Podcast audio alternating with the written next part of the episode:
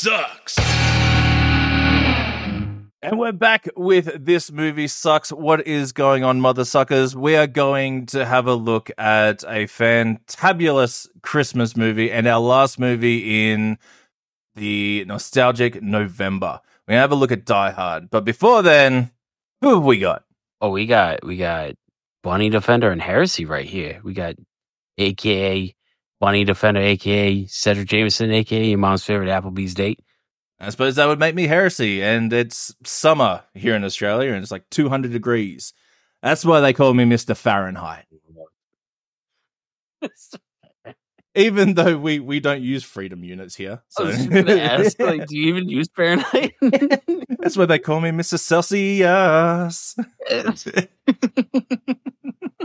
Uh, But uh, yeah, we're we're gonna we're gonna risk uh, some trouble here. So this is Mrs. Heresy's favorite movie. Uh, boy. she we've been given an official warning that if we score it under 90 there's going to be some problems Uh, luckily, she doesn't listen to this show, so luckily she doesn't listen to me in general but so Uh, let's have a let's have a bit of a look at what's on the back of die hard we've got a new york city police officer tries to save his estranged wife and several other taken hostages hostages uh, by terrorists during a christmas party at nakatomi plaza in los angeles But before we get to the actual movie and talking about what makes this movie fantastic, because my wife is listening, we have CJ's Cinema Classics. What have you? What have we got to pick for this week? All right, so my pick this week, we're jumping back to movies because we Movies? the show. yeah, I'm like, oh, little bonus, little review, little recommendation, and then we haven't covered an actual movie since the first week. Wait for next week. yeah, this was actually a recommendation. Uh, So for those who don't know, I was down South Carolina for vacation, hanging out with Dulcibel and ADH Druids. And while we are down there, we watched a couple movies. One of them was a recommendation from AH Druids, and it is a South Korean film, The Man from Nowhere. Ooh, And I don't know if you've heard of this movie. I had not heard of this movie. But basically, it's Korean John Wick. And I, I want to tell you everybody who's involved with it, but I also, out of respect, don't want to just try butchering all these names. Uh, all Korean cast besides one guy who speaks of two lines of English. And then Ing- Ingrilish. yeah, I started there so bad. Two That's a- lines of English. English. but yeah, basically there's this guy who used to be like an operative and he's living in this uh this apartment building running a thrift shop or a pawn shop. Or if you're in Australia, an op shop. We'll get to that later. What? and, and there's a single mom and daughter who lives across from him. He develops a kind of a friendship, pseudo father relationship with the little girl, and these gangsters kidnap her. Ooh, Which, to uh, to quote John Wick, the movie that I think was really inspired by this, he's thinking he's back, and he goes on a mission to find the girl and return her home safe. And god damn, is it a fantastic movie? see, you're It's it's worth reading. I, like, I'm, already up to like but- you're you're mentioning John Wick. I was like, this this just sounds like Taken. Oh, well, I guess it does sound like Taken. so, Does, bear- bear so with me, we, like- we we can figure this one out. Does he have a very specific set of skills? it would seem that way. but here's the thing. Hold on. Pause. Pause. He's a he's a handsome, depressed guy with swoopy dark hair and a all black suit that he kicks ass in, and he does a lot lot of like actual like like close quarters martial arts. So Hmm. like more John Wick than Taken. Okay, so like stylized John Wick kind of thing. Yeah, dude, the choreography in this, oh man, so exciting. And like like the uh the Foley artist, whoever they were, fucking spot on because like the punches and the kicks like they sound like your brain doesn't register it as a sound effect Yeah. Like there's a lot of thuds and contact where you're wincing Yeah. because it's just like ooh ugh, oh no. And then uh on top of all that it's the cinematography of it is just gorgeous. Like there's emotional moments where you'll see the actual hue of the scene change like the color grading and all that like change within uh within one scene stylistically to you know invoke different emotions. It was it was well written incredibly well acted and produced and the fight scenes were super exciting It's just all around recommendation if you're looking for that kind of John Wick brutality with a with a great story. Hmm. I yeah, I, The I'm, man from I'm in for nowhere. it. The man from nowhere. Yeah. I'm gonna be Yeah. in on this. Because I uh I'm a massive intaker of martial arts film. I think you'll be I think you'll be quite pleased. I'm in. Yeah, that's that's what I got for that one. So we got we got a real deep. we got a real one. that is I think the hardest part about doing like these uh these short recommendations. It's you don't want to give too much away, but you want to you want people to watch it. Like uh, Yeah. yeah, it, it was it was a ton of fun. Like like obviously there's a different uh there's a different experience watching a movie on your own as than there Yeah. is with friends because like when there's a big hit in a fight, you're like looking at your buddies like, oh shit, like da da da. But uh we, what I'm gonna do to you if you don't movie get on your side of the couch. Yeah. yeah. but like we we were falling asleep a little bit because you you know we had just flown in that day and we were all really tired. It was like two in the morning. Yeah. I'm like I'm like I can't pause. We can't pause. We can't pause. And then uh uh Druids had fallen asleep and Dulcie was like, How much more how much is left? I was like, about an hour. And he goes, Let's go to bed, finish this tomorrow. And I'm so glad we did. We backed it up a little bit, Yeah. you know, to where Druids had fallen asleep. And then watched from there and it was just so good. Such a good movie. Highly recommend. I watched it again since then, actually. Oh really? I watched it twice. oh shit. Well if it's that good. We uh we might have to do like a, a martial art month. oh, there are yeah. so many amazing martial arts films. Martial Art May. Done. Lock it in. Boom. Get a little Crouching Tiger in there. Ooh. Get a little, get a little Enter the Dragon. Hero. Sure, I don't know that one. Oh, you'll But, love uh, it. It's Oh, do you remember that one uh, with with Jackie Chan, Jet Li, and the kid from Sky High? I think it's like um, Forbidden Kingdom or something. Oh yeah, yeah, yeah. where yeah, is Yeah. it Forbidden Kingdom? I think Jet Li's like uh, the, the the the Monkey King. Yeah, yeah, yeah, yeah. Yeah. Like his journey to the west a little bit. Yeah. And he's and I Jackie Chan's really the drunken master. Yeah. yeah. That was good. He's just doing good. Jackie Chan month, to be honest. Oh, that'd be Jackie so Chan. easy to do. Yeah. Yeah. Dude's been in like 400 movies. This year. He's broken yeah. a bone in every single one. Like, yeah. I think yeah, he's broken just about every single bone he actually actually has. had to have. Like, Yeah. then you see the behind the scenes where like, like there's one movie, I forget what it is. It, it was a Chinese movie where he he like jumps off the ledge in a mall. You know, like Mm-hmm. like the kind of the the thing we all think about doing when we look over, like, uh oh, uh.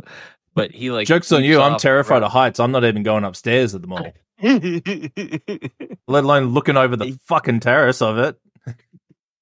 he's like I think five or six floors up, and he leaps off the edge, grabs onto a pole, and crashes through lights on the way down. He Yes, like yeah, yeah, three takes of it. Yep. And at the end, they're literally carrying him off in the stretcher. It's like, how you gonna do the rest of the movie, Jackie? I'll be back tomorrow. And could we even fit? We could fit Rogue One in there too with Donnie Yen, Ooh, if we're opening up Donnie Yen, we've got to do the Ip Man movies. because I haven't seen those, so we definitely have Oh, to. They are fantastic. Like it starts to taper off a bit because like it's an actual like it- it's based on Ip Man, who was Bruce Lee's um martial arts instructor. Like the guy Right. that taught him all that. Um, and like the first movie is like actually his life. The second movie, little bit more of his actual life and like coming into like meeting Bruce and shit. But then like three and four, and then like Legend of, it's like no, this is just loosely based on uh on it, man. this motherfucker didn't do this shit. Yeah. It just, but like a really, really great series. So like it tapers off at the end, but the first two are fantastic. yeah. And speaking of which, I think that's a fantastic segue back into Die Hard. Yeah. You're right. You're all right. Give us the lowdown. What's Die Hard all up? Like All right, so we we've Oh, had Jesus. uh, we had that little bit of a, a breakdown of, of what actually happens. Now, let's start off with a, a few things. So it was released in 1988. Uh, bud- budget. This the budget. The box office numbers were really weird. Um, it didn't give me an exact amount. It's like between this and this for both numbers, and it's not inflation. I I I don't know what the what the thing is there. So the budget is between 25 and 35 million. And the box office taking is between 139.8 million and 141.5 million. it's weird that you, they don't have exact numbers for that. Yeah, I thought so too. And like I went around and had a look at a few things and then like there's other numbers out there like other stats, but they're all inside of this and none of them are the same. Huh. Yeah, so even if we if we look at its lowest numbers, 25 million dollar budget and then it made 139 million in the box office in 1988. Which is on it, that's a huge number Yeah. for 88, but it's honestly lower than I would have expected. But that's probably because of the R rating. Like I'm thinking Yeah. of other things that would have come out before or around then. In R rated movies until very recently, you're like even now actually, Yeah. until very recently, you're you're taking a hit by making an R rated movie box office wise. Yeah, it just instantly cuts off who can actually get into the theater to see it. Right.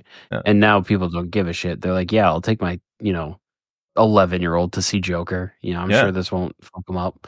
Yeah. Thanks, Passion of the Christ, you fucksticks. oh, yeah, we'll just take fucking nine year olds in to see this shit. fucking brilliant idea. As if the book wasn't fucking bad enough. Jesus Christ. Like, Jesus Christ was actually the fucking movie. Like, what a stupid idea. But yes, no, fucking R rated. It, it does cut off that level unless you're fucking idiots. Oh, man. So there's a Uh, Heresy's tirade number one. I'm still hopped up from last episode where we did Back to the Future and ruined everybody's childhood. Oh, I still haven't listened to the episode. Like, I.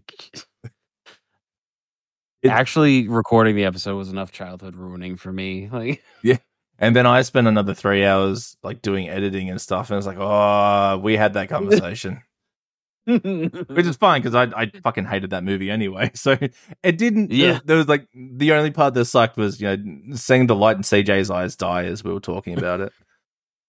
it's funny how we've gotten like similar feedback from the people we talk to Yeah. one on one where it's like that sucked to hear but it was a conversation that needed to Had to be happen had.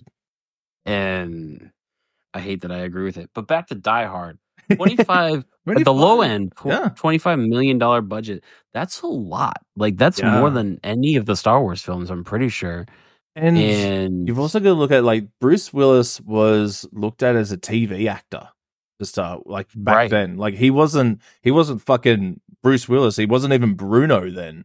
Like he was like it was just fucking yeah. It was Yeah, I'm Bruce. trying Like to he think, TV like, guy. 25 million dollars like you don't have huge actors in it right now because reginald vel vel johnson Mhm. he's not huge yet and he's he's also more of a tv guy Mhm. he ends up doing family matters after this Yeah. uh and The, then the biggest guy at the time that was in the movie was fucking Alan Rickman. yeah and even he didn't wasn't- have like a- Yeah, he wasn't like fucking giant he wasn't status yet. alan rickman Yeah. you know like like He wasn't the dickless So- angel yet. so like who who is the writer and director or writers and director There was definitely a couple. Oh, directed by Mark uh, by John McTiernan. Yeah. Who's the he's given the main credit on just about everywhere. The screenplay by Jeb Stewart and Yep. Stephen E. D'Souza. Yeah. and it was uh, based off the 1979 uh, novel "Nothing Lasts Forever" by Roger Thorp. Mm. Which there was a, there's actually a massive difference between the movie and the book. Like this is not an adaptation. Really? Yeah, like there's they've taken maybe two things from the book and put it in the movie. That's probably why they had to change the title. Yeah, I'm guessing so because like in the book, um, it's a it's an actually retired police officer going to visit his daughter uh, at a Christmas party, and even Al, he's not the uh, he's not the older guy that's you know getting close to retirement. He is a 22 year old sergeant beat cop who's just kind of sent in. Yeah, like it was it was massive. Like even like Huh. it, not even like John McClane isn't his name. It's like fucking Leonard or something stupid. So how can this be adapted from this book if nothing's the same? Is it just a tower and terrorists take over the tower? I think it's legitimately a retired cop goes to see uh female lead uh at Christmas party and there's a guy named Gruber. Oh, okay. That's that's Right. about it. Like even even the names from the book were changed. Like there's only a, a handful of them that stays stayed there. To be fair, there really is only a handful of like actual named characters in the movie. That's true. That's funny that like it's when you put them next to each other, nothing lasts forever is such a poetic like that's a real novel name. And then the movie guys got it and like not butch enough. Die hard. Let's just call it die. No, it's not hard enough. Die hard. Fuck yeah. Like, but I think you make a good point with uh, Bruce Willis being the star because, like, they reference other action movies, Yeah. in this. And they mentioned Rambo and and the others, but like up until then, you had hunks yeah. like playing the action leads. You had Dolph Lundgren, Jean Claude Van Damme, Chuck Norris, Sylvester Stallone, Yeah. Arnie Schwartz, little Arnie Schwartz action. Uh, and he gets referenced a couple times actually, but you had these huge hulking guys. And then in this one, one of the most remembered ones, you have Bruce Willis, who's not out of shape. He's an in shape guy, but he looks Yeah. like a normal guy. He's He actually looks like a time. retired cop. Yeah. Yeah. Like and that's that's so funny because like I watched a documentary on this um where they were saying that the studio originally like pushed back against Bruce Willis being Yeah. cast because they were like Moonlight. No. You know, they um they went for for old Sly and Arnie, and both of them knocked back the script. Which is funny because they mention Rambo Yep. and Arnold Schwarzenegger by name. Let's let's let's call it. Let's do this though. Like Arnold Schwarzenegger back in the eighties. Do you see a guy his size fitting into the air vents? No. Like that's that's Even- not happening. Even uh Sylvester Stallone. Yeah. Like, like who was smaller than Arnold because Yeah. Arnold had, was still Mr. Olympia. Yeah. Size at that point. Like, Like- no way. These guys were jacked, jacked. Yeah. Like there's no way. Like I one, yeah, like Sly isn't fitting into there, but just trying to imagine Arnold Schwarzenegger trying to crawl through the vents with a lighter, saying, Good LA, you have a good time." Go to LA. Have a good time. Yippee motherfucker. I can't I can't see it, but I really want to. Just that, like, not only does he fit in the vent, but he literally reaches into his pocket and like moves his arm up like, in front of his face. Like he's doing a lot of movement in that vent too. There's no way. No way. Yeah. like even at the end, like so we we get used to like you know bodybuilder physique and stuff like that. Like there and a lot of uh, a lot of wrestlers and like you know powerlifters and stuff. Essentially, they all made the comments that you know there's just places on their body they can't reach. Like some of them Yeah. can't wipe their own ass from fucking the back, like the way like from fucking back to front. Like Arnold, like, and there's one particular scene right at the end where McClane's taped a gun to his back to hide it. yeah.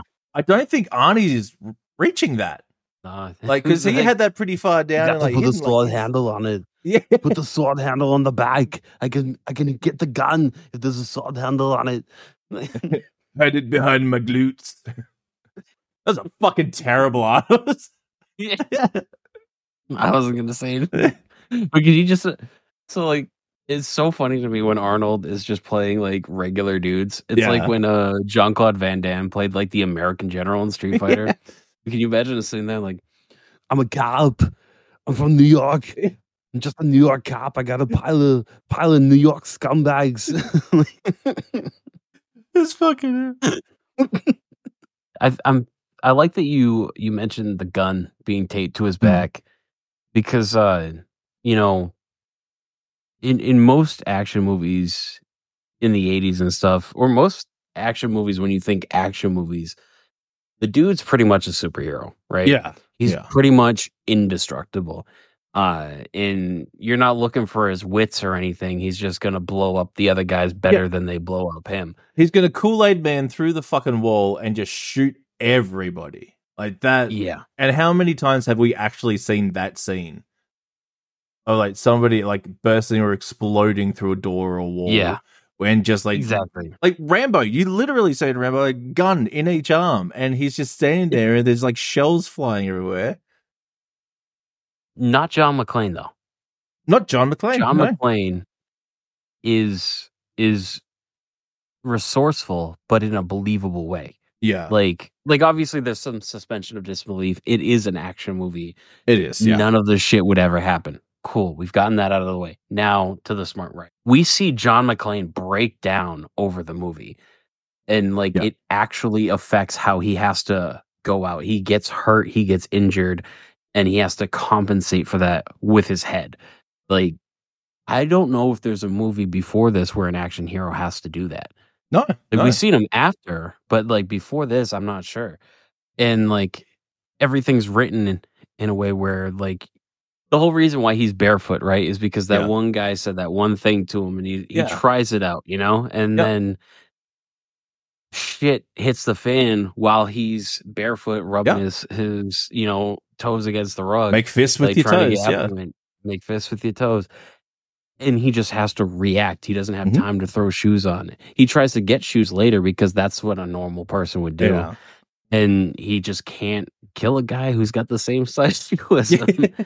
Um, and not only is he just running around barefoot, which is like, haha, they make a couple of jokes, but it comes into play when Yeah. he's fighting with Hans and the henchmen and they're shooting out the glass, so he has to step on it. and they figure out that he's got no shoes and like you know it's Right.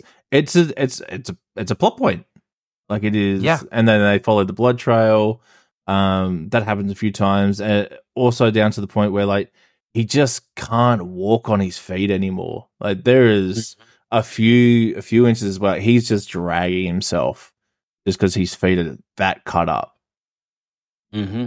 and that like Yeah. you feel that like and like I think what you were saying before, like hundred percent, like he's he's no typical superhero, like he's not overpowered.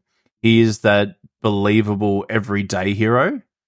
Like Yeah. sure he's a cop, but like you know he jumped out into like he's just got to do what he's got to do. Yeah. and exactly. all to save like his estranged wife. Right. And like he's he's definitely trying to save everybody there. Yeah. And which he does a pretty good job. He Like, gets as bad only- close as anybody could. Yeah, like the the the first guy, the the big boss, the leader of the Yep. the company, he unfortunately bites. But That's after that, the only person on, yeah. That's super early on, and then the only person that dies is somebody who basically gets themselves killed, Yeah.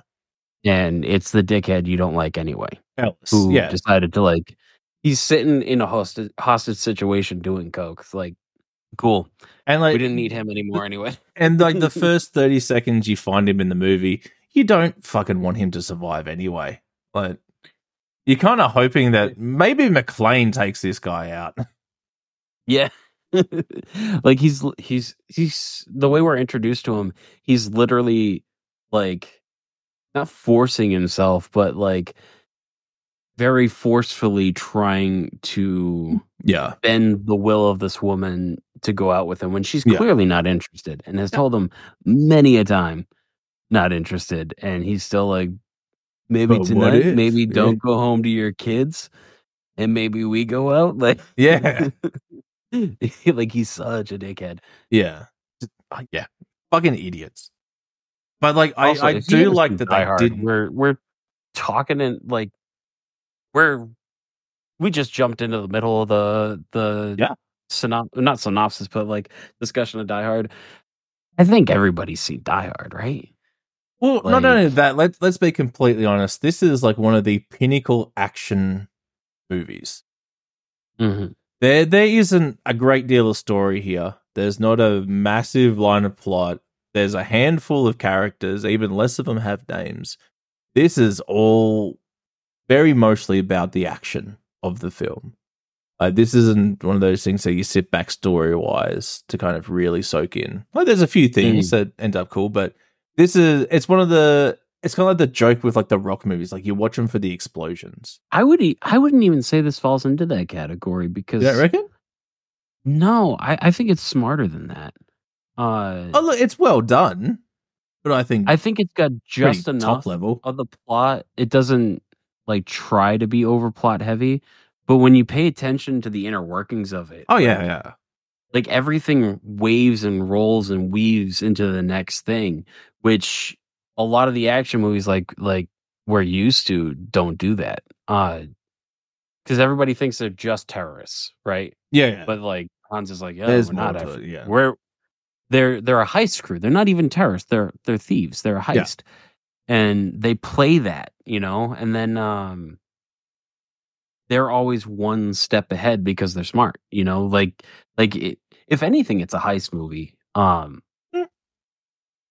but the uh, like y- you have things written in there that move the plot that just it's almost like a self-reference thing like Yeah, it- yeah. like these plot points keep coming back in natural ways to progress like uh one of my favorite ones is when hans is talking to john and you know making fun of him because you know he likes marshal dillon and which you know is from Yeah. gunsmoke like yeah, yeah. and he says, "Oh, I was, I was always more into Roy Rogers."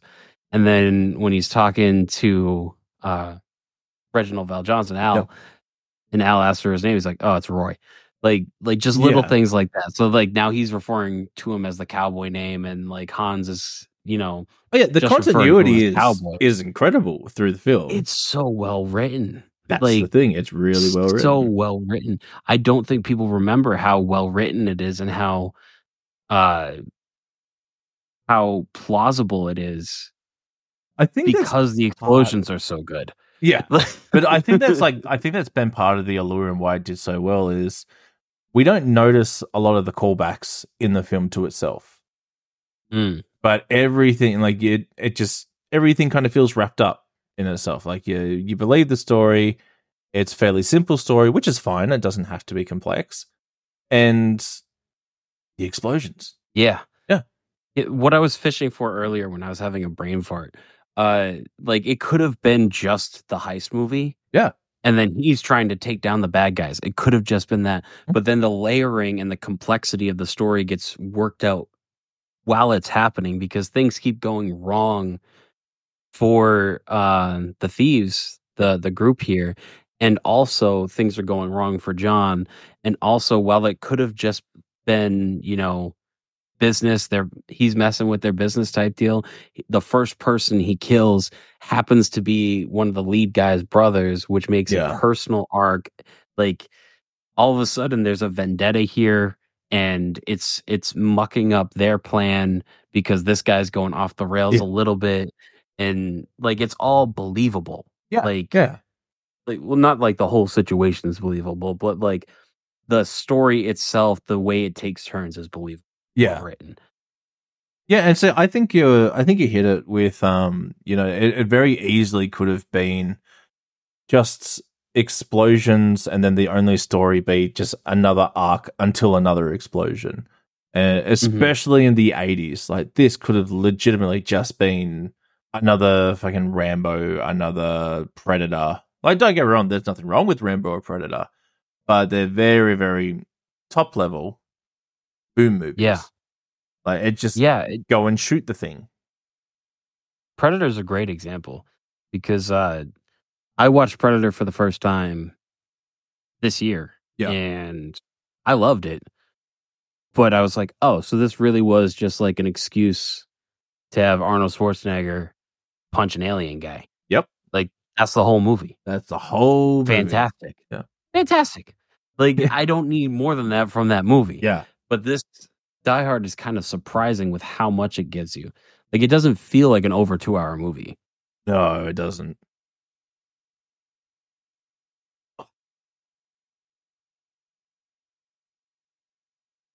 I was just letting the squeaks get out so it wasn't over talking.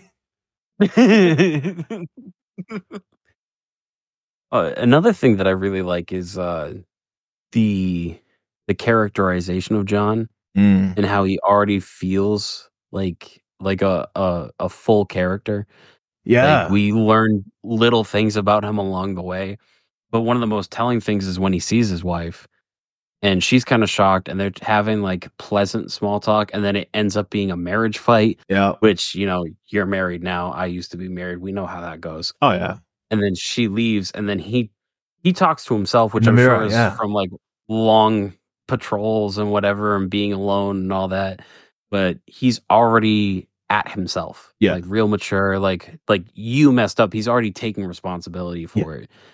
Which is kind of refreshing actually, especially in the 80s. Yeah. Uh But not only that, like it also already kind of gives that little bit more of an in depth of what he was doing there.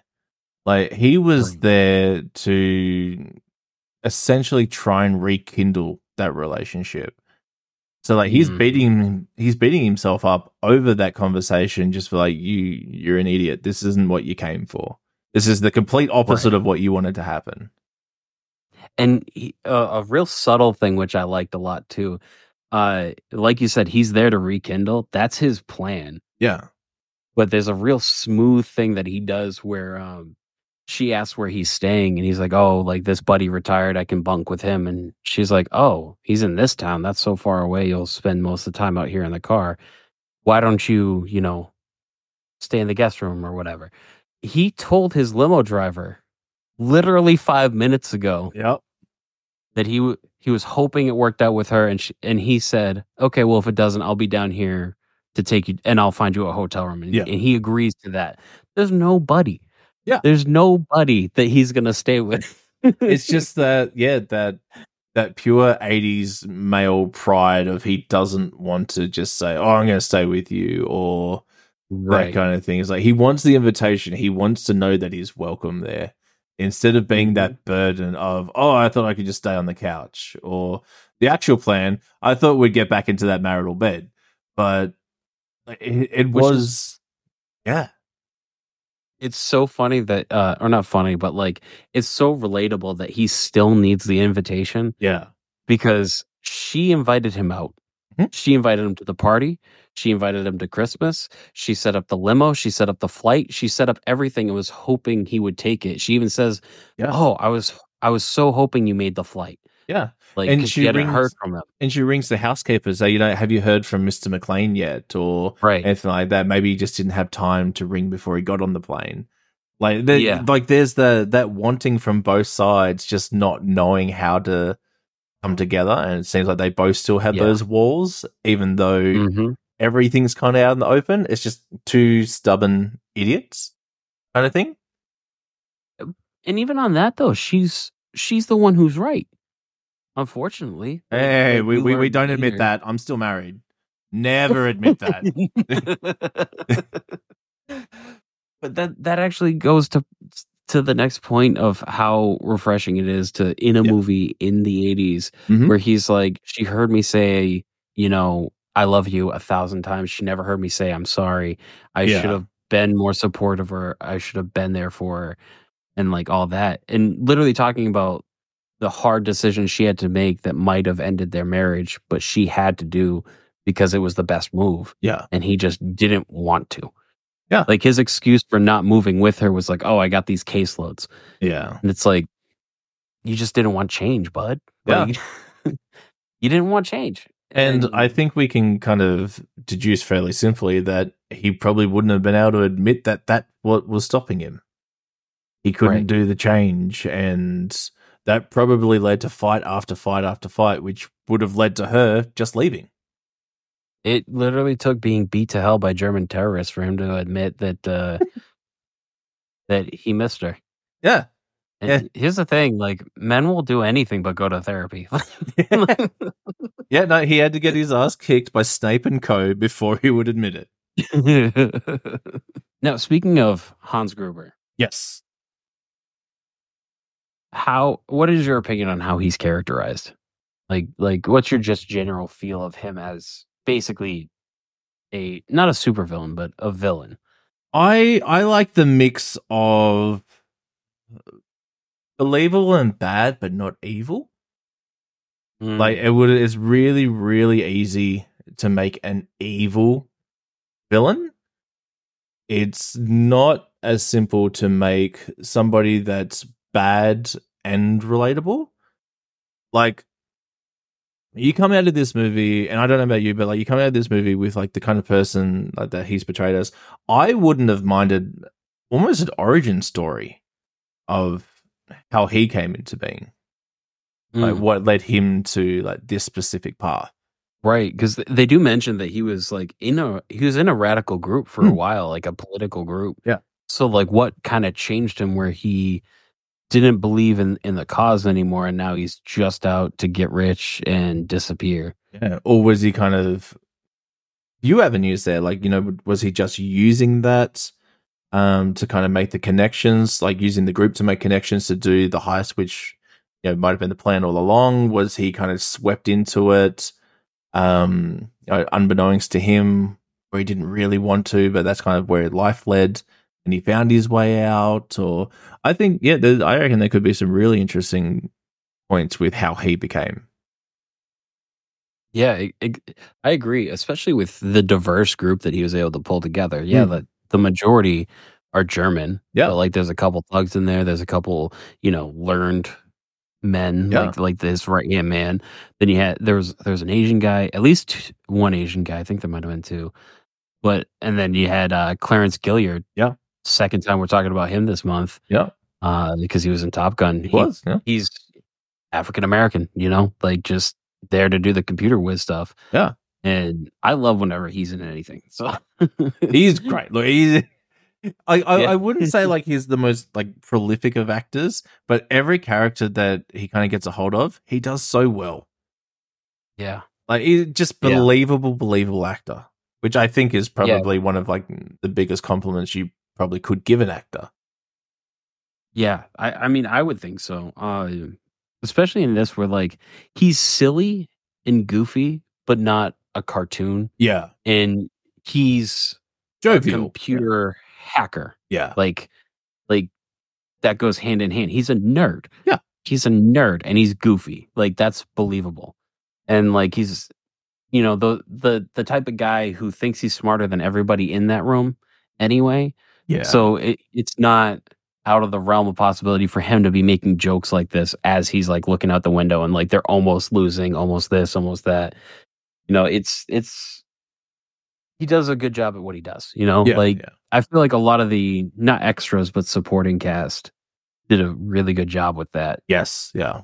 Which, to be fair, like is the vast majority of the film, like of the cast. Like we have obviously we have John, we have Al, and we have Hans. Like they're kind of like the three kind of big ones going back and forward, carrying a lot of the weight of the film. Um, like there, there's definitely like segments of, of other supporting actors and actresses, and that's that's fine. But like they're the three big ones that you always kind of that's what we're driving off of. Right. Like it's not a Uh, cast heavy film. No, and it's kind of like this uh Not quite castaway, but yeah. Right. it's this triangle that are linked with the walkie talkies. Hmm. Yeah. You have uh you know, John and Hans like with this very well written Mm. banter back and forth and then uh you have, you know, Al and John with this more intimate but still very well written conversation. Yeah.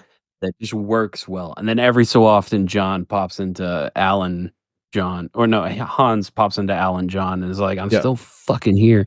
but, but have like just just using that as a plot device is Mm. so cool to me because it allows you to have that uh that scene later where on on the news which was a really cool foreshadowing moment a quick foreshadowing because that happens right after they have the the hostage uh guy Sure, there Yeah, yeah. uh well no the the hostage expert who wrote the book and he's saying Oh, you know, yeah, yeah, go through Yep. this syndrome where the hostage and the hostage taker almost form this sort of bond Yep. of familiar familiarity uh and then immediately Hans and John meet for the first time Mm. but John doesn't realize it at first.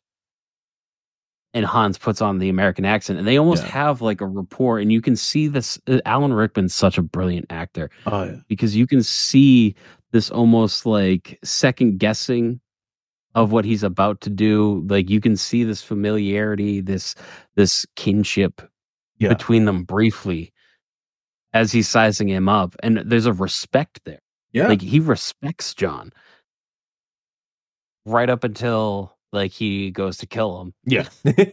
but still, you know, it's it's just a cool scene that you couldn't have had if our heroes knew or if our main people knew what each other looked like. Yeah. But yeah, it was just done in a really, really great way. I think, yeah. I think you, you covered that. That 100% on the button.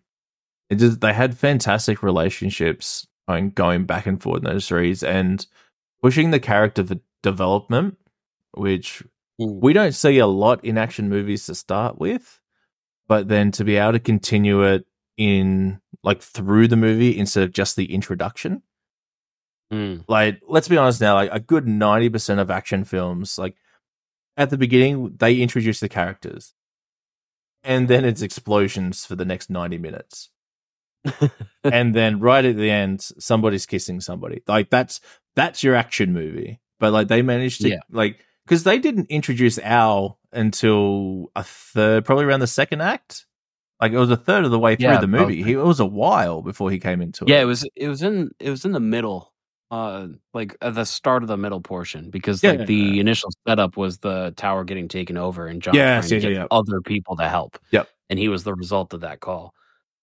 Yeah, and like the fact that they could bring him in, but then make him like a character that you actually kind of you endeared, like you enjoyed like having him back in, kind of thing. And right at the end, like you know, obviously after they build up all these relationships, right at the end, like, yeah, you, you got your buddy moment. Like that's that was the Yeah. payoff we were after. Like it wasn't so Mm. much like you know the McClanes getting back together. Like, no, you wanted to see John and Al. He's such a good character too. Oh, yeah. Just because like like he handles himself, you know, when he has to, and then if he's not there, more people die. Yeah. Like he saved so many lives from being the guy organizing what was going on. Yeah. Uh and even And having to like to second mention- guess and like sometimes even overrule like su- superior officers like when they came in to kind of take over deputy dickhead. yeah deputy dickhead Yeah. And Like- he yeah like he followed He orders was just like supposed to but then like he was like yeah no we we actually have to do this like Yeah, that that marshal guy or sheriff, he was deputy sheriff, right? Uh something like that. it's deputy dickhead from here on out Yeah, yeah, yeah. Like he was one of the few I felt just didn't feel believable. It felt like he stonewalled and like just didn't listen like at all. Like like didn't even think. Like just decided that there was no real threat. He was going to go Yeah. in and you know he, he got was people almost- hurt. It was almost like why do i dislike you more than the main villain in this film? Right. and that that's a weird feeling. Well, even even Hans, like the only weird thing with Hans and his characterization is there's two times where he didn't have to murder someone and he just does, yeah. Uh, which kind of I feel like almost cheapens him a little bit because everywhere else he's just getting what he wants, and even when the cops are showing up and he's got them dead to rights, he's Yeah. like only wound them. Yeah. Only wound. Was they? I Uh, think I I actually thought a very similar thing when we were rewatching it. Um, I think like it was just one of those playing out the open things of okay, you people might be getting too attached to him as a character. We got to remind them that he's the bad guy. Yeah. Uh, and that's that's the only reason I can see for that happening. To be quite frank, when it did, that it had to remind you that they're not going to be friends at the end of the movie. Like this is still the bad guy. Yeah. But even at the end of the movie, I like I'm glad you said that because there was like that that almost like callback scene, like like we said, this this movie really Yeah. weaves and references itself a lot. Um there's that the at the end when Hans is holding Holly hostage, uh he makes a joke. He's like, What did you say before? Yippee ki motherfucker.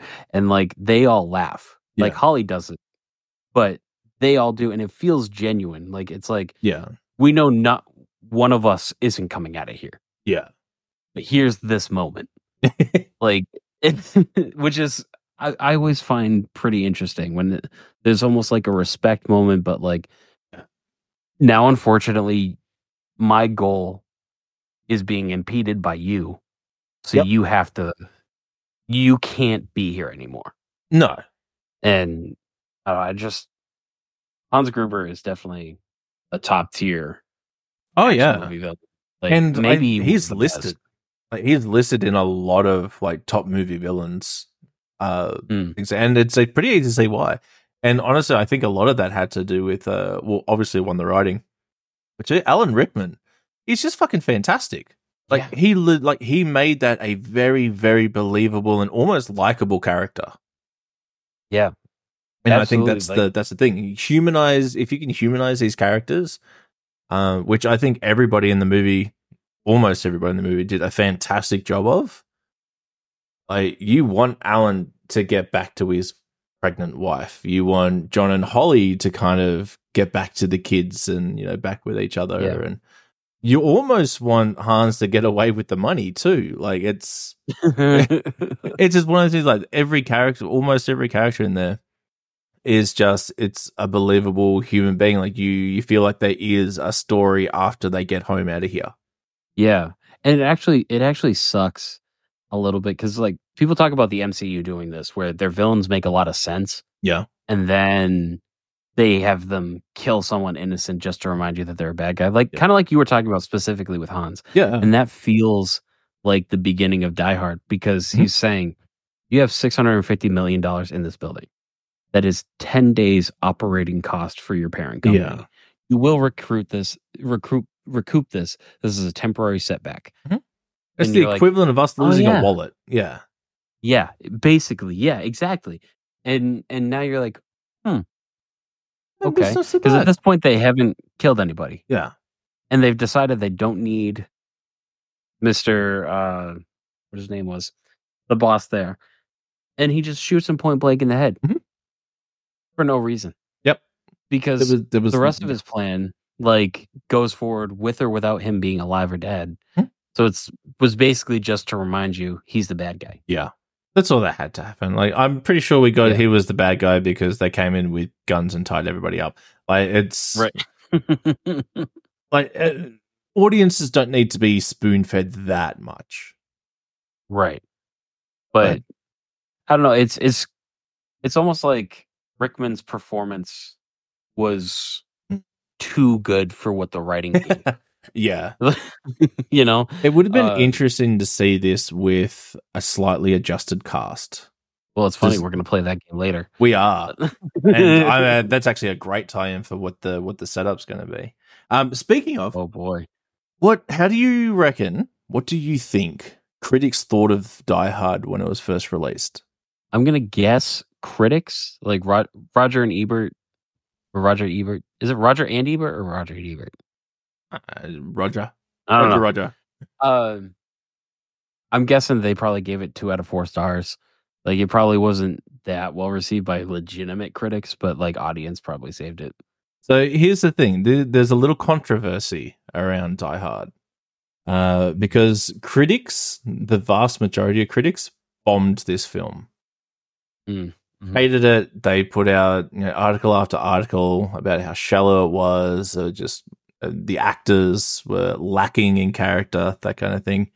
Um, until it became a commercial hit, as the size of it did, and then it was readjusted to be a critical success, and then was nominated and received, uh, yeah, nominated for four Academy Awards that year. I mean, deserved, but it's Deserved, so but- funny Yeah, when the when the movie going audience Mhm. Is like, "Hey, fuck you," and then the critics show their asses. yeah. Unfortunately, it's something we're still dealing with. Oh, yeah. Um, Because Not just let's from, be honest, like, there's there's a lot of paychecks behind some critics. right. Yeah. Not just from like the uh the people we've talked about before, and like the the joke that is the title of this podcast, like the the TikToks and Instagram Hmm. Yeah. people like reviewing movies uh for you know nerd sites and stuff. But for legitimately paid like and hired critics, Yeah. like there's still the like this is cinema, this isn't. Like, Like that's why comedy gets snubbed. That's why animation gets snubbed. That's why anything that's not like an indie darling or you Mhm. know Oscar baity, Yeah. which you know films nobody goes to see, uh, get all these awards, and then people are going, Mm-hmm. "I've never heard of that movie," and it just got nominated for Best Picture. Yeah. Like what happened there? Exactly. and it's like it- all these like art house films that have like massive, massive actors. Like uh what was that fucking that Johnny Depp Neverland movie, whatever that was. It was fucking terrible.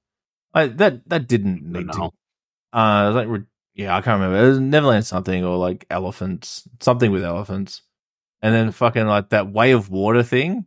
That that, that was Yeah. just a shit movie. like and like I I obviously I go back through and watch like I see like a lot of the like awards and stuff like who's nominated for what and I check as many of them out as I can. And most of them are just fucking boring. I don't care that it has Al Pacino in it anymore. I don't care that it was fucking this guy produced it or directed it. That doesn't make it good. Yeah. Like if if the name like if a single name could carry it like that far, it, it, it doesn't. Yeah, I wanted to do it on its own merits, and I think that's what Die Hard did here. And you're right. The fucking the critics had to show their asses after you know the rest of the world, like the box office numbers came in. They're like, you know what? No, this is a fucking good movie. Everybody else likes it. Like, yeah, and then the professional critics have to kind of backtrack on that so they can stay relevant. Because if somebody says, "Hey, go and watch this movie or this movie is shit," and he's like, "Aren't you the guy that said fucking Die Hard sucked?" yeah, It's like, I'm not going to trust that opinion. I'm going to go and see it if I want to see it. right, exactly. And it's funny how that's kind of what critics are used to do is to kind of guide the audience to which movie they're supposed to go and see, and it's Mhm. like it's it's tough like talking to people who aren't this in depth into movies Yeah, because they'll be like, "Oh, there's nothing to go see right now," and I'm like, "There's this, this, this, and this." Like, what do you mean there's nothing to see? yeah, Like, there's so much. Like, this was done by this person who wrote this after this came out, and this Mhm. didn't do well with this studio, but now they actually have more control over this movie yep, and that type of thing. Uh, like, there's movies out there. Like, but then we watch them in a different way as well. yeah, it's just it's hard to to navigate people saying that you know there's no movies being made anymore it's just Yeah. superhero stuff or mcu stuff and it's like no there is Hmm. you just don't go see them and you don't Yeah. search it out like Yeah. you can't just like with anything else if you want to find what you like you can't have it just be spoon fed to you Mm-hmm. like You got to dig for Marvel- this stuff. yeah, Marvel's out there, of course, and it's it's getting advertised the most because it makes the most money because people go to see it. Yeah. If you want to see more stuff that you're talking about, go see it in the theater, Exactly. Yeah. and they'll make it. Like like the only reason Marvel and DC and you know Fast and Furious and Jurassic World are making all these movies and getting shown on all these screens is because they have the money to do so and they have the money to do so because they're making a ton of money Hmm. because people are buying tickets if if you want to see more stuff you like seeing, then you have to go see the stuff in the movies because Yeah. that's what they care about. The DVD market is no longer there Hmm. because that's what was funding a lot of the movies before, you know. Yeah, Like yeah. it was like a second release. So that's where you got all the rom coms and the, you know, the dumb comedies that we decided we thought were good, like Good Luck Chuck. And it, you know, like those movies stopped getting made because they couldn't Yeah. bring a profit with the DVD sales because nobody watches DVDs anymore. They stream it. So Mm-hmm. Which is why we get a lot of this Netflix original shit that Yeah. seems to border that line a little bit more. That's that's what it's catering for. Because they can be that little bit more targeted and they're just after ratings after that. Yeah. Yeah. That's why so many things get fucking cancelled. Exactly. Like people will put a like one specific example of this because basically Netflix and other, you know, streaming service now, they'll put out one season of a show, not like the initial uh, s- uh statistics that it brings back and just cancel it. Hmm. Like one thing that that really pissed me off was the uh the Cowboy Bebop Mm. live action show. That show was number one on Netflix when they canceled it a week or two after release. Yeah. Like that pissed me off. They yeah, I think they need to extend Like- their, their their sampling size, like their sampling times for sure. Yeah. But in saying that, it's it's one of those things like they're a multi billion dollar company that they probably just have a hard line of numbers of like, you know, this is worth it, this is not. Yeah. Like, and if you can't And- pull numbers in this time frame, it's not worth it to them. Right, but that what that ends up doing, um, especially with the movies and stuff, it doesn't give it a chance to be a cult No. classic. Yeah.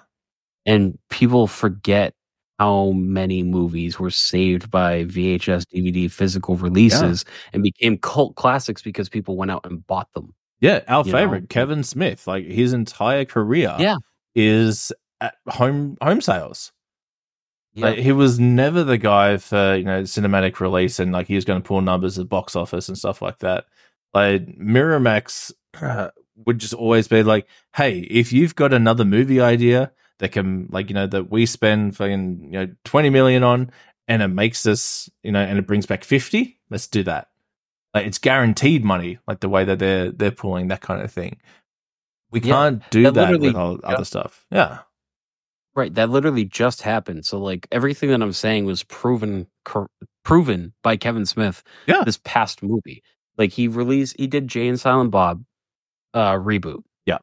And that was put out through Lionsgate because he Yep. severed ties with Miramax, and the obvious reasons. people bought the yeah. Uh, people bought the Blu-ray and the DVD and all that. s- That Lionsgate went to him and were like, "Hey, if you have anything else that we could make for Yeah. under ten million, we'll do it." And he was like, "I got a ton of pieces of shit that I can make under ten million. And he made Superman hides 3. behind a rock. Yeah, yeah. but it was the force of people buying it. Like, like unfortunately, you have to buy the physical media or you have to buy the movie ticket in order to tell these studios, this is what I want to see. Mm. And then when they actually listen to you and put out stuff, you have to go and see that. Like, Yeah.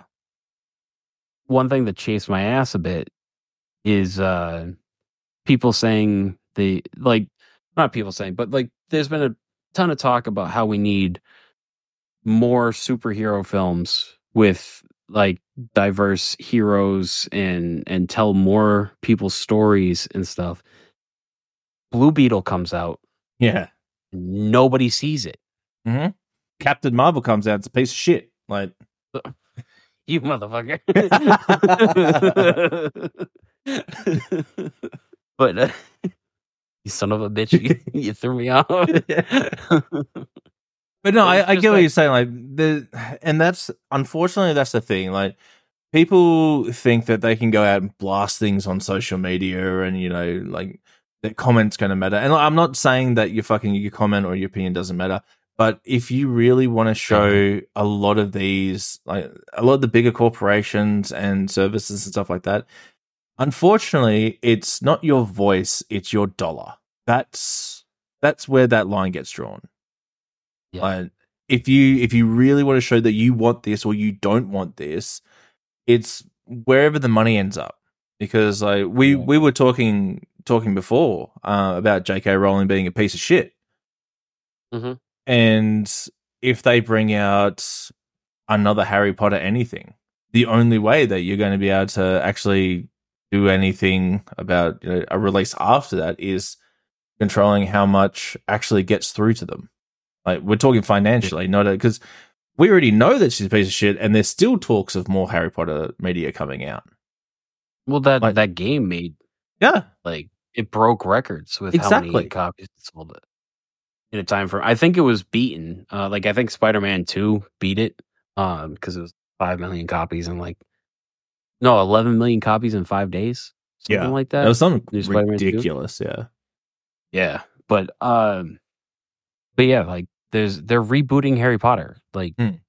that is a confirmed thing that's happening Yeah. on HBO, and it's like, bro, like, what do you? Why do you need to reboot Harry Potter? First of all, like Yeah. those are pretty recent. Uh, yeah, like you could even do a sequel if you wanted. That everybody's still young enough, yeah, and but anyway, like we we know anything Harry Potter is going to get made because it's Yeah. proven that it sells. Even the Fantastic Beasts movie, which I have not heard anything. uh, Nobody's told me they're great. You know, like I don't think anybody thinks they're great. I saw the first one. I was like, this is There's average background noise at best. yeah, I didn't see them, but there's three of them things. Yeah. there's ten Harry Potter movies. Hmm. Each one like selling more tickets than the last, and like this one's gonna make money. And you know, people are wondering why J.K. Rowling's just still sounding off with whatever she wants to sound off about. And it's like, Yeah. well, she said specifically in a tweet that like when you give when you buy Harry Potter stuff, she takes that as support of her opinions. Mhm. So she's just gonna keep doing it. Why wouldn't she do it? Yeah. Why wouldn't she do it when she's got bigotry and it's being uh uh what's the word I'm looking for? Validated. Yeah, validated. Thank you. Thank you. That But yeah, her beliefs are being validated by dollars and she Hmm. is point blank said if I keep cashing these checks, I keep thinking Mm-hmm. that people are supporting me. It's like bitch, no. Like we just grew up thinking wands are cool. Like Yeah, exactly. That's all it is, but like it's too big of a juggernaut to stop now. Yeah, and it's unfortunate, but that's hey, that's exactly what we were talking about. It's the unfortunately we're in a place where you have to vote with your wallet. That's what's going to get heard most of all. Yeah. And it's it's I mean, I get like a lot of people don't have a lot of money to I do not either. Um but it's it's also a bummer when like you know, I I got a I got a pretty large connection with the interwebs and stuff. Uh and a lot of people who think similar similarly to you and I and they'll talk about how, you know, this movie's coming out, these people are great in it or like these people are great actors, you know, this is really important because, you know, this person is directing it and then the box office comes back and like nobody has seen it. And it's like, Yeah. okay. Well, if we want those things to happen, which I do too, we have to go see it. Mhm. like, like we have to show up. But at the same time, it's like, okay, well, in order to do that, you have to support huge companies. And huge companies are kind of being dickheads Yeah, for the past, you know, like millennia. like look at legitimately what we just went through with the industry and movies, like with SAG. Yeah. Like we Yeah. legitimately just came through the other side of that. and even with that like not all of the stuff they mm-hmm. were trying to protect against are protected against still Yeah, like we're this was not like a once in a generation strike we're going to go through this strike again yeah. Because whatever precedent that we've just set for him, and like whatever the base is, that is now going to be the base for the next twenty years. Like, and it's Yeah. just going to be one of those things. Like, unless like they have, we're talking, we have to have a huge industry move, which we're relying on multi-billion-dollar companies to shell out of their own initiative, which it ain't going to happen. No Like, like ea's just put in a patent uh, where you can record some lines of your yourself, and then it uses AI to use your voice to voice a character in game. Yeah. So it'd be actually your voice, and I'm like, "Hmm, guys, don't do that. Uh, Yeah. you're just giving them your voice and Mhm. likeness, and then they can use it forever. Like, like we just went through this, so like because they can't get away with it in the guild, they're finding a backdoor way of getting it with their own customers, Mhm. and then playing it off as a feature. Yeah. Like- hey, do you want to be in a movie? Free Yeah, you want to be in a video game, you want to Yeah. be yourself in the video game. Yeah. Uh, and that also, if you're voicing the protagonist, you're getting your customer to voice the protagonist. You don't have to hire an actor Mm. to portray that character. Like we just went through this and they found another loophole. Yeah. Which is again why it's very hard to view Hans Gruber as a villain when he's saying, I'm take six hundred and fifty million dollars away from this corporation yeah. and they have to have him kill somebody. Yeah. To remind you he's the bad guy. Says a lot, doesn't it? Yeah. Yeah. Because you know what you know what we would call him if he didn't kill people willy nilly? Robin Hood. Yeah. it's uh it's fuck you capitalism. yeah. Before we it feels like we're getting close to our I think we are, yeah. Before we do that, there's something we haven't mentioned about Die Hard. And it's a, Mm. the the reason why it's placed where it is is because it's our transition from Yes. 80s to Christmas. Now, we've talked about the plot and cast and all that and the writing. Uh would you say this is a Christmas movie? Yes, and whoever doesn't, fuck off. You're wrong. Correct. Yeah. Uh, you know who said it wasn't? Somebody is gonna get their ass kicked. Bruce Willis. Uh, Fuck you, Bruno. but it's it's so hard to separate Christmas from this movie. Mm. Uh Like I know, like, legitimately, it only takes place at Christmas, but so does every other fucking Christmas movie. Name a Christmas movie that doesn't happen at Christmas. Yeah. Didn't fucking think so. but even then it goes deeper. Like a lot of the a lot of the music, like a lot of Mhm. the, you know, original music for the film has jingle bells and going down Yeah. in the background and like or sleigh bells rather, rather. Like bells are jingling, not like the actual snow Which is also fitting Uh, since this is the the last episode and we're coming out the last day of No Nut November. Yeah. So there will be bells jingling. It's December 1st, your boy going crazy. The- so like and then when he uh he gets picked up by the limo driver Mm. it, and he puts on the tape it's run dmc christmas Yeah. in hollis Yep.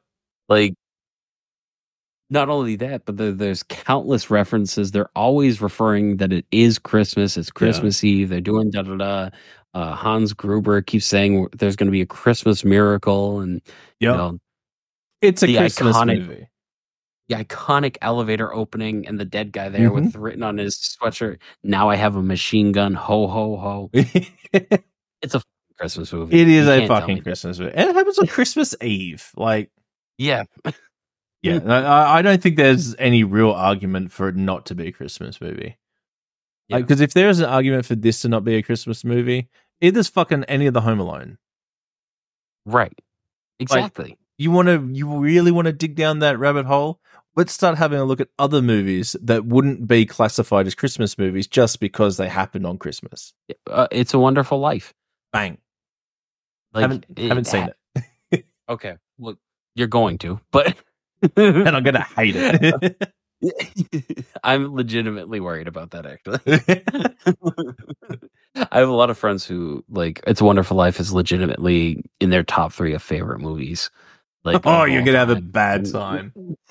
and then I'm like, oh, my podcast partner doesn't like anything in black and white. But again, like that goes throughout that guy's whole life and just happens to take place Yeah. around Christmas. Yeah. Like, you know, so I don't know. This, this is way more of a Christmas movie than classics Hmm. claim to be. Yeah. Hugely. Harry Potter is considered Christmas movies. They play them around Christmas all the time, and each one of those movies just has a scene that takes place at Christmas. Yeah. because you spend a whole year in that movie. Yep. Like That's it. he dicks. They got to He fucking base school holidays around something. Yeah. It yeah no it it's fucking there is no argument that it's not a Christmas movie. Yeah. no legitimate argument. I'm glad we're in agreement. Uh, oh, I can take the devil's advocate side if you want. I don't know if I have the energy for that right It's a lot. It takes a lot. We don't flick that switch unless necessary. Unless Tune says you're scoring too soft. Damn me, Toon. Um, all right, let's jump into what our scoring is for Die Hard, the ultimate Christmas movie, according to Mrs. Heresy. all right, so writing. What uh, what did you have for writing? uh writing so like we talked about how it weaved in and out and like had the great banter and stuff like that um obviously i like the writing Yeah. like obviously i like this movie uh Spoilers. where uh the only time i hit hiccups with the writing was when deputy dickhead was around and then the fbi guys were around because they legitimately just did dumb things because they thought they were in charge without actually giving a shit about what was going on and then the movie was just like they're following the hostage handbook Hmm. and it's like are they Yeah, they felt Are like they? real cops. Mm. uh so like it kind of has to play dumb Yeah, with the people who aren't John McClane or Al to make them the heroes. yeah, And then Hans Gruber did like like we talked about, it was like almost like the writing was arguing with how Alan Rickman was portraying him because he portrayed him in one way and then he did some like like, oh, remember, he's the bad guy stuff. Yep. So altogether for writing, which you know, I think it's a solid movie with with surprisingly deep writing, especially when it comes to the uh characters' personal stories. I gave it an 89. Oh shit, so did I. Oh shit, okay. Yeah. Yeah, no, uh, for the same reasons. I thought it was just a really well written um, action movie. Like it's a little bit more than an action movie, but I think at the end of the day, it still boils down for me. It's an action movie. Um, Yeah. but you know, I I just thought it was well done. I think the like, and we'll go into it next, but like the script was great, especially like we are talking about that triangle um between Hans, um, McClane, and fucking Al. Um, you know, especially not having only having very very minimal scenes where they, where these guys actually cross over to each other. right. Like there's it's Right. very little. Um like I think there is only actually two scenes where McClane and Alan are next to each other. Legitimately two scenes. Yeah. And like there's the you- rooftop where they yeah. meet and then fight, and then there's the one later on where he's holding his wife hostage. Yeah. That's it. That's it. it. Um and a little bit more but not a lot. Same way with um with John and Hans. Like all their interaction comes from um you know who's the cat who's the mouse and then the walkie talkie kind of comes into it. Uh and then you well obviously you Oh, do I have thought we were talking about. John and Hans first. No, oh, John and Alan. John and Alan. Yeah, yeah. Yeah, but same thing. That's There what's is- throwing me off. Like yeah. Alan, I thought you were talking about Alan Rickman. But yeah, there's, No, there's Al, only yeah. one scene. There's, there is only one scene where John and Al are, are Yeah. together, and that's Yeah, where he that's saves her. at the end. Yeah, Yeah. And then Hans and John is two scenes. Yeah, there we go. Yeah. Uh, but yeah, no, I thought same thing. Eighty nine. I thought it was it was really good. Yeah. Which puts us into performance. performance uh i think so i think when i give a high performance score there's usually you know um really strong main cast and then really strong supporting cast Yep. and not really any hiccups with extras or a couple supporting cast members Yeah, yeah. in this performance, it is a high score. And there are some supporting cast members that are like, you know, Yeah. a little bit. But the thing is, the supporting cast members that are good are excellent. And then the main cast is incredible. Yeah. Um, one of the people we talked we we didn't talk about, um, who I think really kind of stole the few scenes they were in as a supporting cast member was Thornsberg or Thornburg. Yep. Yeah, the reporter. Yeah.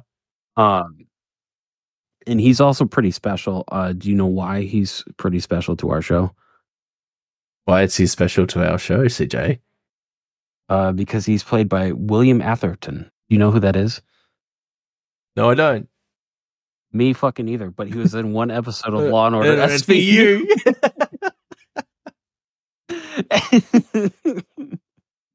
uh, but no, he he did really well. He was uh he was the ginger in uh Ghostbusters, the first Ghostbusters Yeah, yeah, yeah, yep, movie. yep.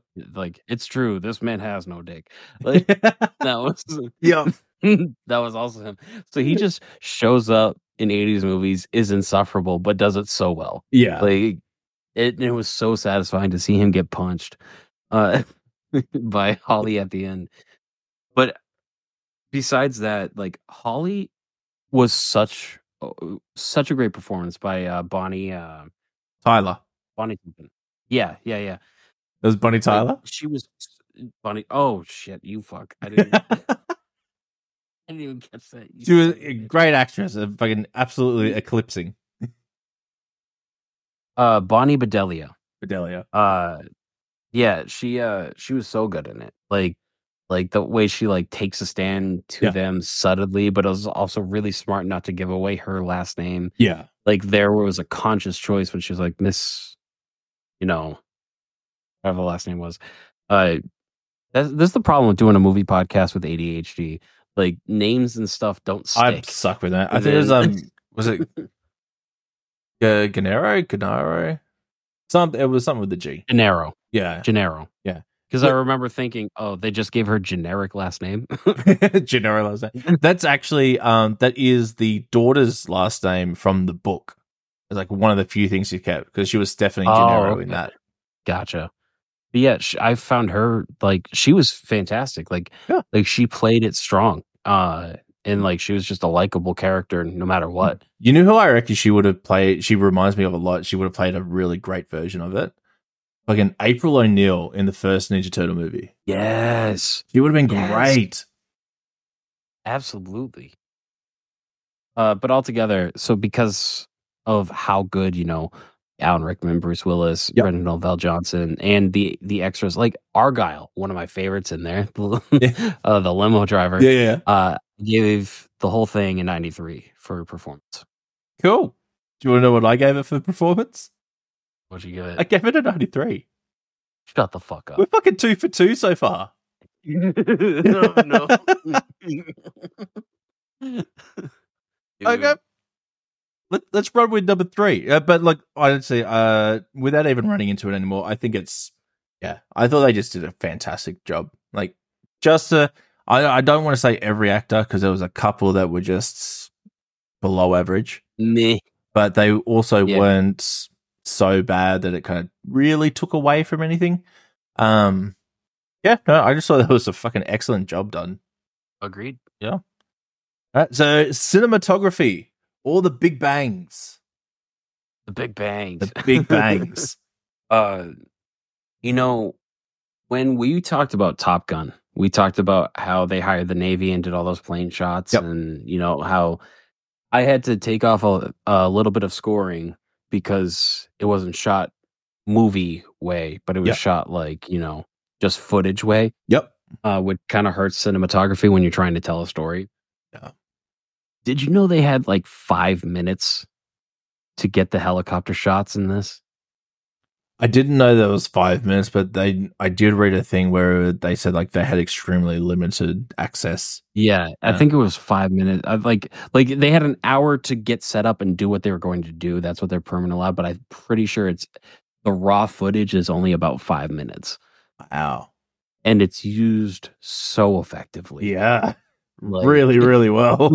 the helicopters going through the through the streets and i think it was necessary as well to do that because it gives you the feeling of like oh shit helicopters you know? Yeah. like you can't achieve that with a model like the way it No, sways yeah, and stuff yeah. like, like you can but It's a there's lot. just something Yeah. different, you know.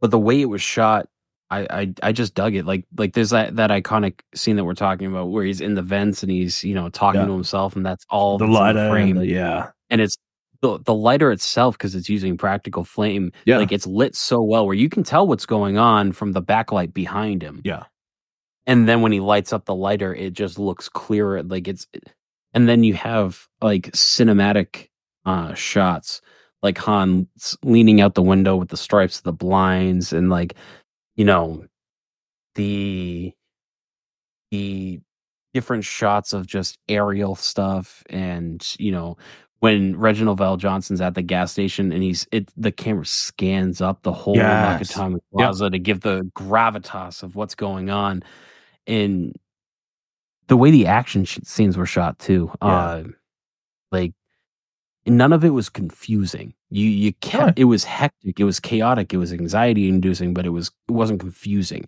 yeah. uh like i just really dug how this was shot and then you had uh the more personal stuff where it was framed really well Yep. where you get like the emotion of the person on the on on their face shots and then um it didn't cut harshly either like it like a lot of times when they're having conversations like when john and hans are having that face-to-face conversation it clips to bruce willis a few times but it it made sure to stay focused Yeah. on alan rickman's reaction which i thought was really cool Yeah.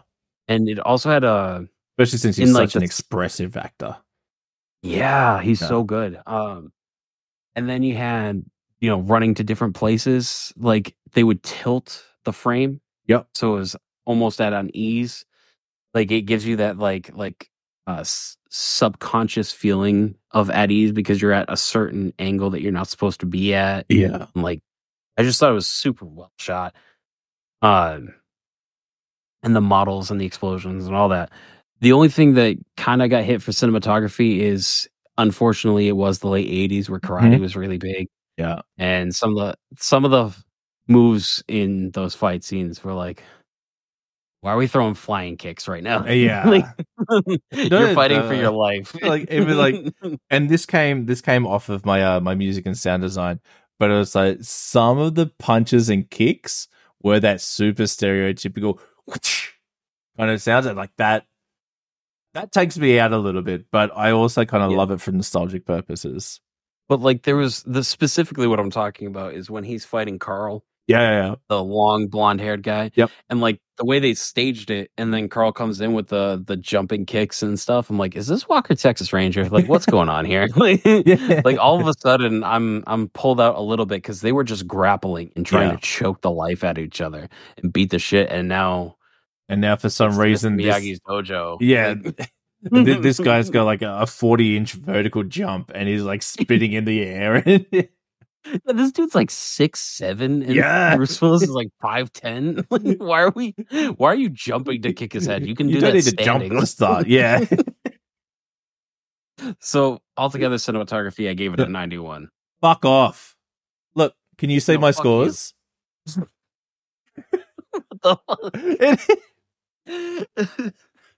so th- this is a legitimate thing. Like I just I just showed CJ my scores uh, through the camera. I have a 91. We are three for three so far. we were both so scared of Mrs. Heresy. Like, We're fucking terrified. and like I know I obviously live a lot closer to her, but uh, she Yeah. will find a way. Like if there's anybody that should not have the Green Lantern's ring, it's fucking her. The willpower on it. Jesus. oh fuck me. Um, but yeah, I the exact same reasons. Um, I I didn't even really bring the the karate like the '80s karate into it, but you know, I just thought it was I thought it was really good. I liked just about everything you saw. I think it was really well lit. Um, I know I talk about most episodes. Um, that really stupid keyboard warrior thing that I do. Um, of like, oh, I would have shot this in a different lens. Um, I don't think I really would have.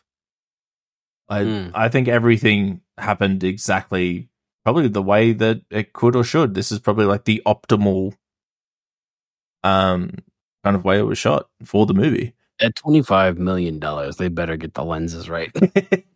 Twenty-five million dollars in '88. Like we're talking. Yeah. yeah. Uh, all right, Movie, music, uh, music and sound design. I don't know if I should be taking points off for like the Wilhelm scream or putting them on. To be honest, I didn't even notice it. Was it in this? yeah, yeah it was in here. Uh, it was uh, Where? Some idiot fell down the stairs. Um, it was like a little tumble, but it's like the end of it. Like I'm Oh man, Sure I didn't even notice. But as a general rule, you always add points for the Wilhelm scream. so music and sound design, I think, is my most like really high, really low car- category yeah, with this movie. Uh, because there's some stuff that I very much loved and some stuff that I didn't. Yep. Um, one thing that I really dug was uh when he first gets to Nakatomi Plaza and he's in the lobby yeah, uh how empty the lobby feels. It felt like they actually used the sound from set when he's walking around. And you it's just feel the huge reverberation. yeah the echoes and like like it really just sh- adds to or I think it conveys to the audience how uncomfortable he is being here Yeah, because it puts a spotlight on it. He's the only one in the lobby. He's making a lot of noise, not m- trying to make a lot of noise, and you know looks on edge. And even Reginald VelJohnson later on, Al, when he walks in, he looks around real quick and is like, "Ah, fuck this," and walks out. Like you know, I've really dug stuff like that. Obviously, you put Run DMC yep. in a soundtrack. That's gonna bump it up for me. I love Run DMC. Uh, I liked how everything was balanced and level. Yeah, like yeah. nothing seemed to overpower the other. Um, the the original music I f- felt kind of out of place sometimes.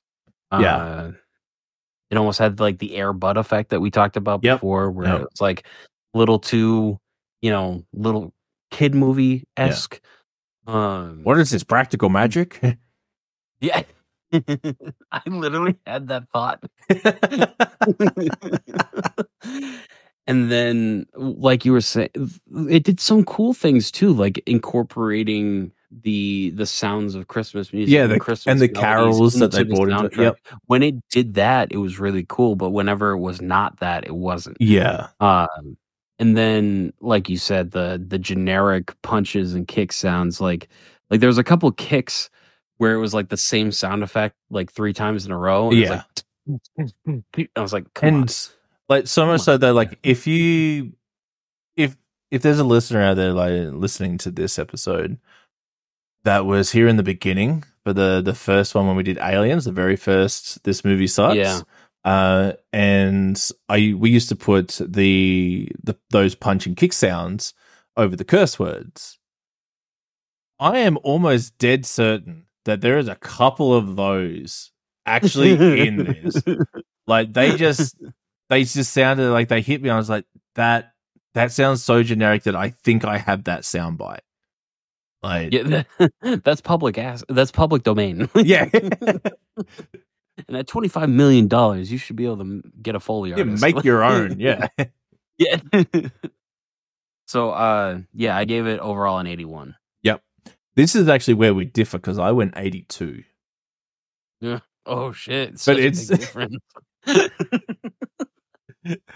Eh, For the exact same reason, I thought I thought most of the sounds were pretty cool. Um, it's really hard to capture sound as atmosphere. Um, I don't know how many people out there notice, but like, so I come from uh, a musical background and like a little bit of audio engineering and stuff like that. what? I know. Um, especially with how shit of a job I do with editing this podcast. Um, but like I've got one of those those atmospheric ears. It's I fucking hate saying Mm. shit like this. Um, but like I can like if I Well, walk into like a perfect pitch. oh, I'm fucking so far away from perfect. Hit a mug right now. Tell you what key the mug rings in. knock on knock on the wall, then knock on the stud. I'll tell you the decibel change. Yeah. Um, but like I say that in like the first podcast I put out, Every Man on Everything. My podcast partner was Ethan, one of my best friends. Uh, who you've seen him on Yeah, yeah, yeah. memories and stuff like that. but I was at his house one time, and he has perfect pitch, and uh, he had a studio apartment. I stayed over. Yeah, it was him and his girlfriend at the time. She had left, so like his his uh, it was one room. Their bed was in a corner, and then I was on the couch in the living space. But there's you know obviously no walls or anything. So we were waking up. He's in bed. I'm in the couch, and I said, "Hey, did so and so leave?" And he goes, "Yeah, yeah, she's gone." And so I just let one rip. It was like a, and he goes, "Hold on." He gets up. He goes. He goes to the, the his keyboard and he goes ding ding and he goes something like you were one F sharp away from a D major chord. For the rest of your life, you've just been trying to hit that E major, emphasis, that, that F major emphasis. I've been trying to hit the uh, the F sharp. the mid 2010s dramatic cinema. Just that bellowing, yeah. the, the opening for like that Dolby surround sound. yeah, the the one the one long note they pull out while like some some like pop singer you never heard of just goes, "I can feel it calling in the It's like every dark pop cover ever. Yeah. Whoa. if I don't if I don't sound like the Titanic before it went down, it's fucking I'm sorry, I de- I completely derailed your score explanation. so you know what the best part about this? So it, it's no secret that we're both massive fans of Kevin Smith. Between between the uh the Alan right now. between like the, the ridiculous jokes of like Alan Rickman's Angel, uh, which was a Mm. movie character that's not a reference to his current being, um, and the like and the No Nut November jokes. We get into that. We are we are living the Kevin Smith dream of dick and fart jokes. We really are. Uh, this this is our actual humor.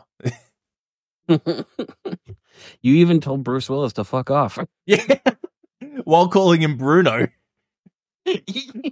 And we even referenced the fucking that one movie that Kevin Smith wanted that one exact same reaction from when they did Cop Yeah. Out. Yeah. I want that one shot from Moonwalker. Oh Jesus! All right, so you gave it an eighty-two. Yeah, I got an eight too. All right, vibe.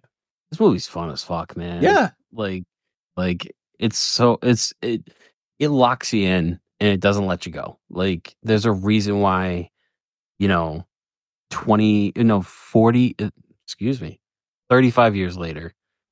Once I mathed real quick, thirty-five years later, we're still talking about this. yeah. There's a reason why there's memes that are so popular saying that it's not Christmas until Hans Gruber falls off Nakatomi Plaza. Yeah, There's reasons why it kept getting sequels.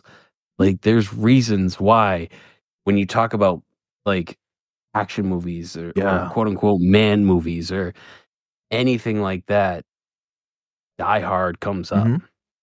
and this is essentially It's- what made Bruce Willis a star, like Yeah, proper is a- star power. This paved the way for Bruce Willis movies that you've never heard of to be in the five dollar bin at Walmart. Yeah. like without this movie, that never happens. Mhm. And you know, it's just a fun movie, and you know, it somehow still feels festive, like even with all the the dying and the killing and da da da da. Yeah, so I gave it a ninety-one. It's just a great vibe, just a fun movie. Yeah, I uh I hit it with a 98. I I enjoy the shit out of this movie. Um Yeah. and it's it's actually kind of nice to find one of those I'm going to call it a comfort movie uh for Hmm. Mrs. Heresy's sake especially cuz we watch this every fucking year. Since she had so my wife grew up not not a massive cinema fan. She hadn't seen a lot of movies, a lot of shows. A lot of my it's really funny. Uh, I speak a lot in quotes. I think as a lot of us do that take in Mhm. a lot of media. I think she thought I was just genuinely funny for like the first fucking three years of our relationship. Like- That's how you got her. Yeah, she's like, I, I'd say something and she'd like laugh, or like now it's just you're a fucking idiot. But like before, like she actually just now she's seen the movies. yeah. it's just like shut up. It's but like it's it's things like um like stupid things like she'd ring me on the phone it's like where are you it's like i'm in a glass case of emotions and like they punted Baxter. Well like i walk outside in summer and it's like oh it's a dad it's a bad day for milk um Yeah. because yes like the 90% of what i still quote daily is fucking anchorman um but like yeah so cover that.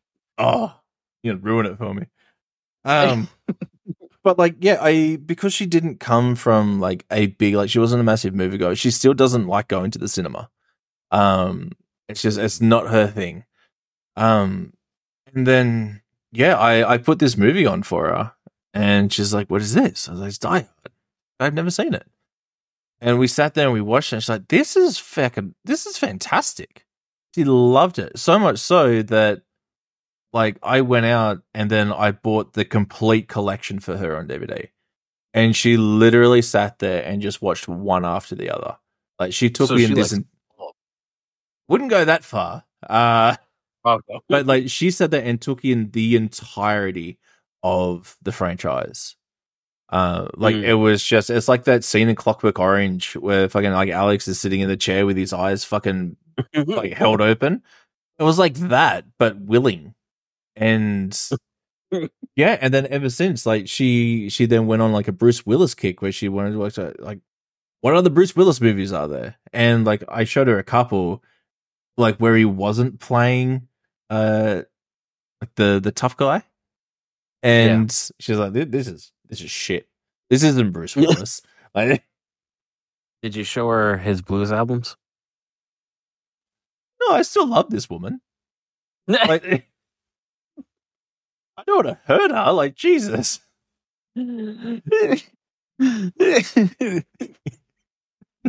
oh boy. So you said 98 for vibe? 98 for vibe for me. Okay.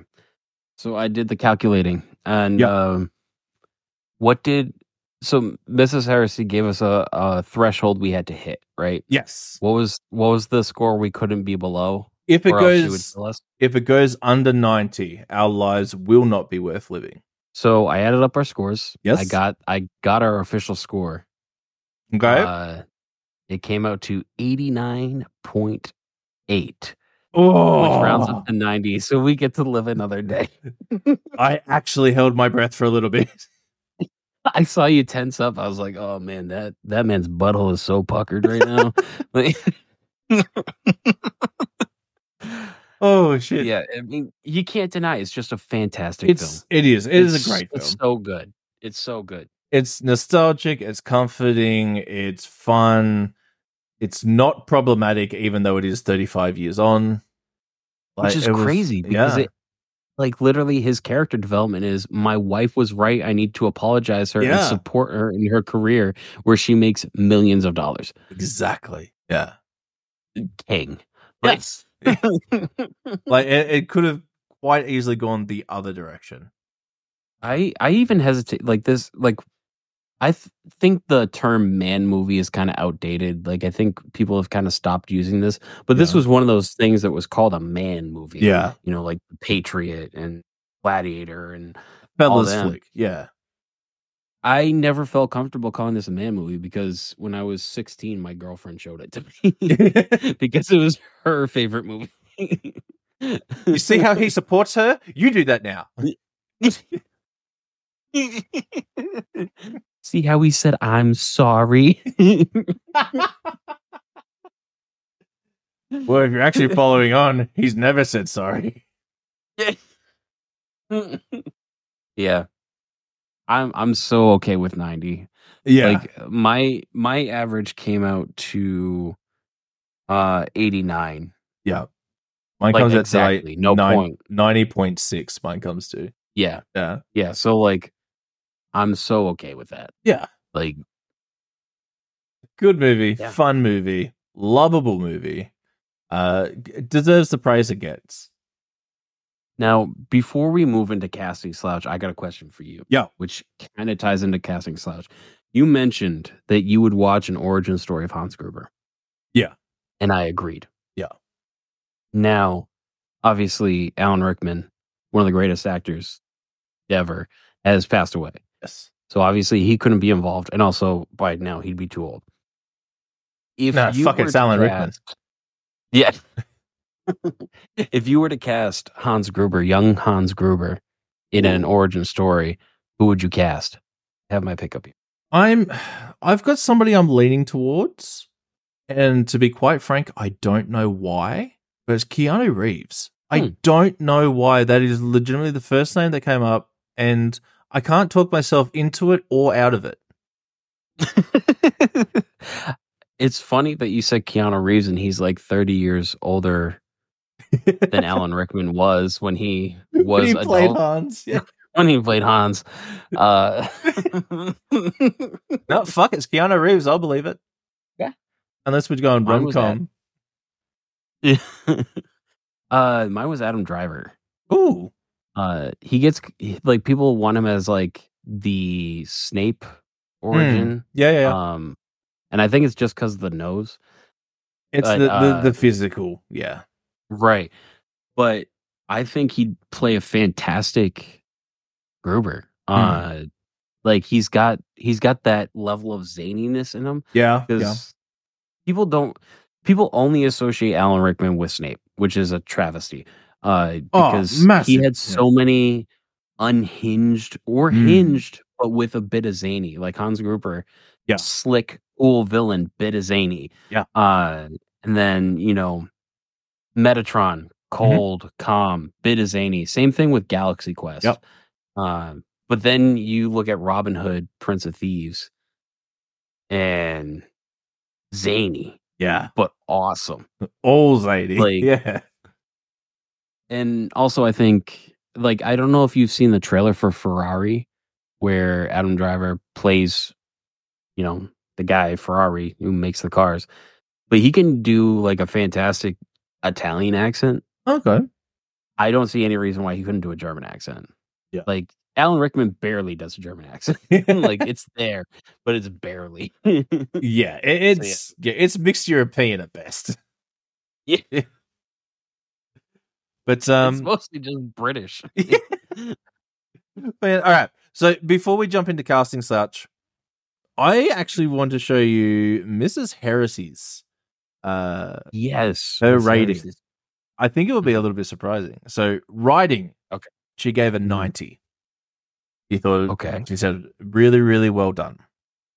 Um, That is only a point above us.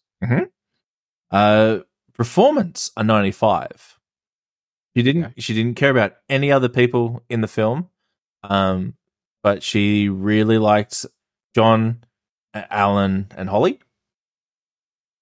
Uh, again, she's not a. She's not really uh like a film buff, so that got ninety-five. Cinematography, um, she just liked the way it looks and the explosions. Uh, so Mhm. that got a ninety. Music got an eighty. She said it was good, but nothing really jumped out at her. And vibe was a hundred, an even hundred, because obviously it's a fucking it's a favorite movie of time. Yeah.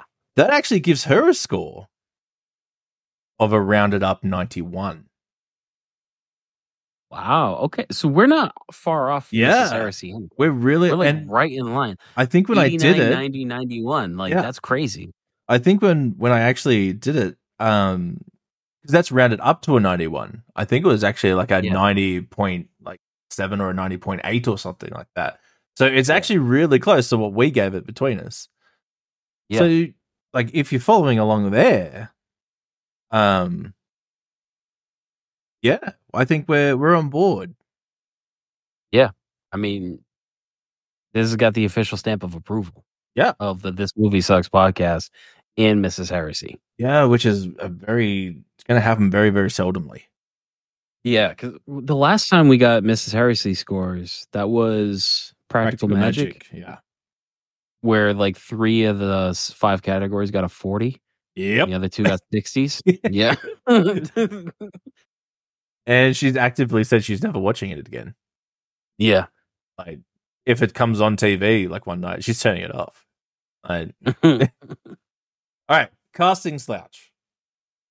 This is the fun before we run. Mm-hmm. So we're going to take the 1998 blockbuster Die Hard. We're going to change the genre, and CJ is going to recast it for us. So I alluded to this a little bit during the episode. Oh fuck, you did. I did.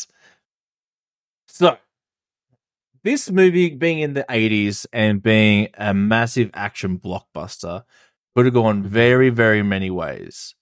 Uh, it could have been a very, very different movie, uh, especially if we got Sylvester Stallone or Arnold Schwarzenegger in it. So, let's re-genre the 80s blockbuster as a cliche 80s action blockbuster. How would we turn this into the actual cheesiest 80s action movie? Using obviously 80s actors, so like the cast Yeah. of Expendables. Yeah, yeah. Okay. All right. All right. no one born after 68. Yeah. So John McClane's the first one. Yeah. The First big guy. day. Yeah. Yeah, the Big Daddy. Um, it'd be really funny if he didn't have an American accent. We already know where that's going. I'm I'm I'm torn between making this a joke and then actually doing this earnestly because I want to do it earnestly. That's the that's the difference between you and I. Whenever Yeah. I throw this to you, you're like, "Fuck it." Attitude era wrestlers. And then I'm over here trying. Um um okay, okay. John McClane is going to be you know what? Oh no no no. Has to be cliche. I was gonna go Bill Pullman. Uh That actually would have been all right as an actual, like a real yeah, that would have been wouldn't it? Yeah. Like I love Bill Pullman. He- okay. So I got it in my head. I can't deviate.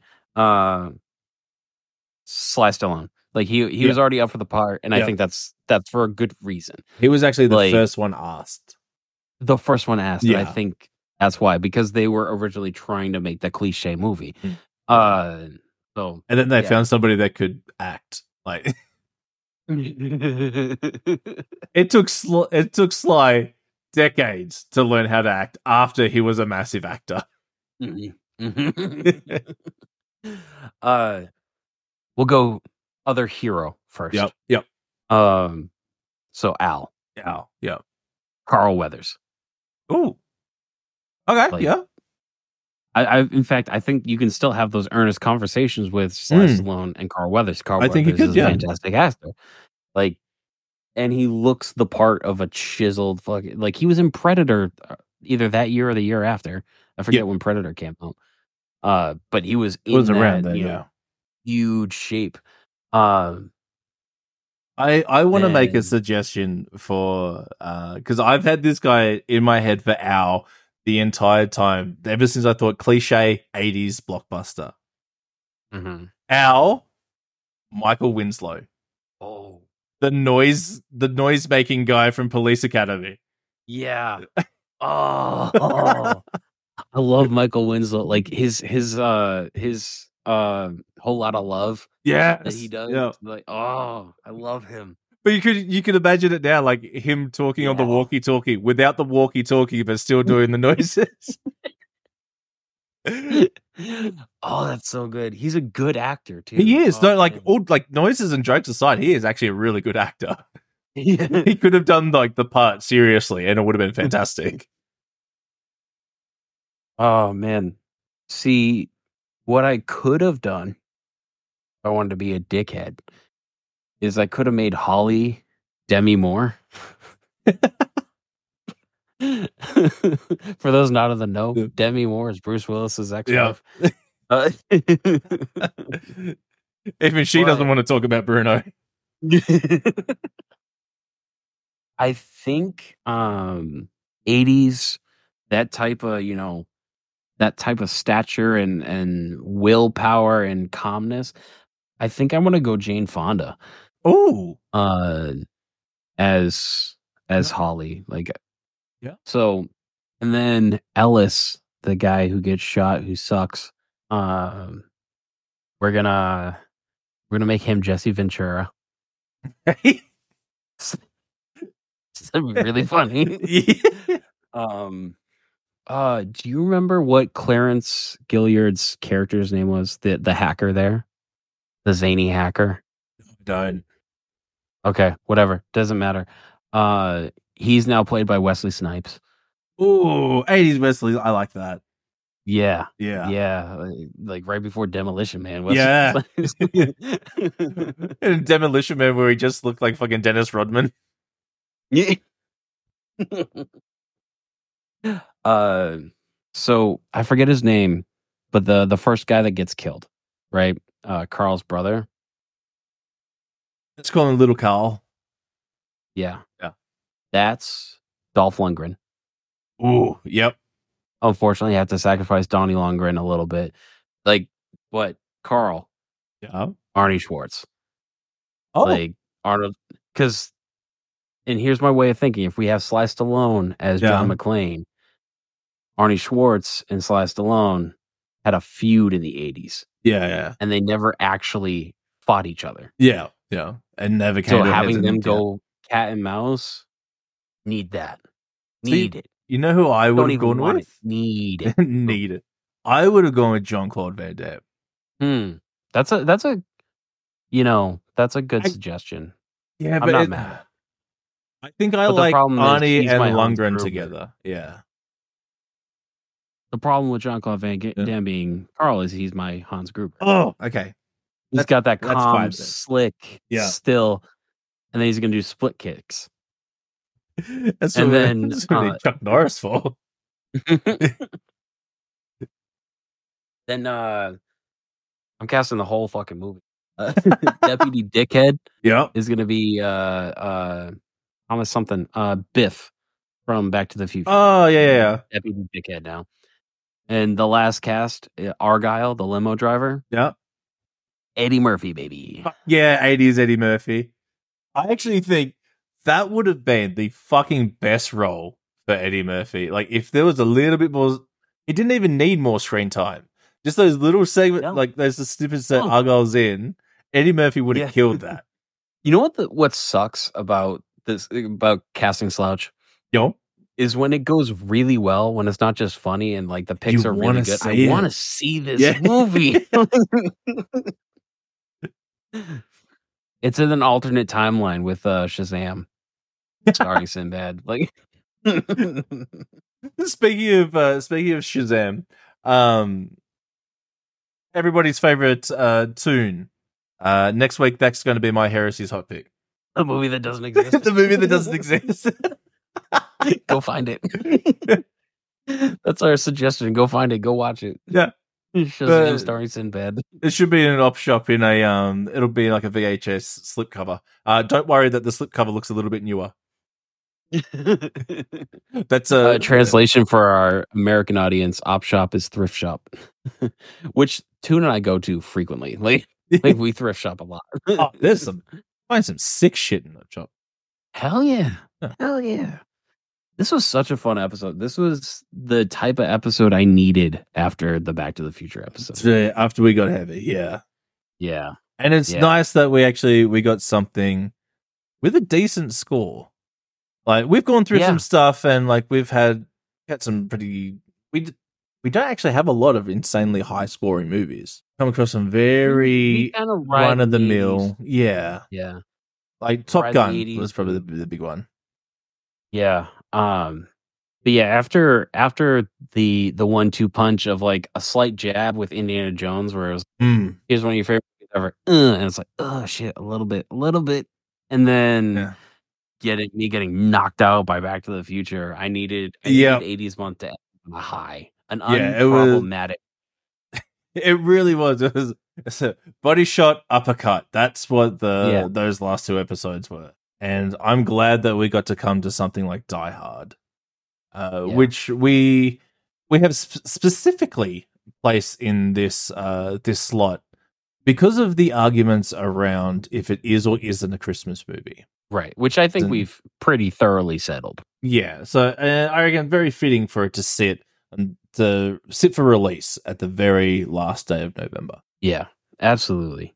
Uh and then after that, we have a month of Christmas movies coming out. Mm. So that shouldn't be traumatic at all. Uh, where I'm sure all our childhood favorites will stay intact. Nothing will be problematic. Uh, I'll let you in. I'll let you in a little secret. I I have watched all but one of the movies, and so far, Mm. I only like one. Ooh. Ooh. Oh no, because I know two of them. I know two of the. Well, I know of the three we've actually put into stone. Yes, I know. And so now I'm trying to decide which one I think you would like out of two of them that I know you would, or I thought you would. This isn't a game I like. this is a dangerous, dangerous game.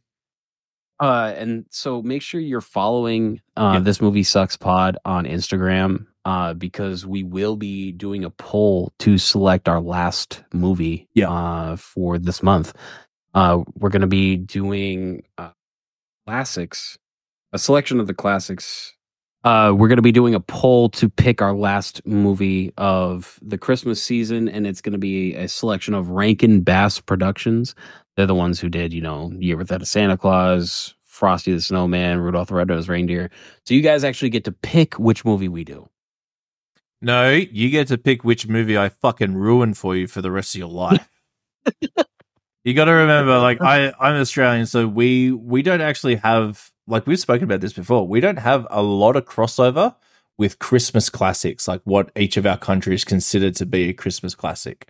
So that's going to be interesting. I have absolutely no nostalgic collection to the movies that you guys are about to pick. So for the Australians voting, pick something that sounds the stupidest. Should we do that for our for our picks?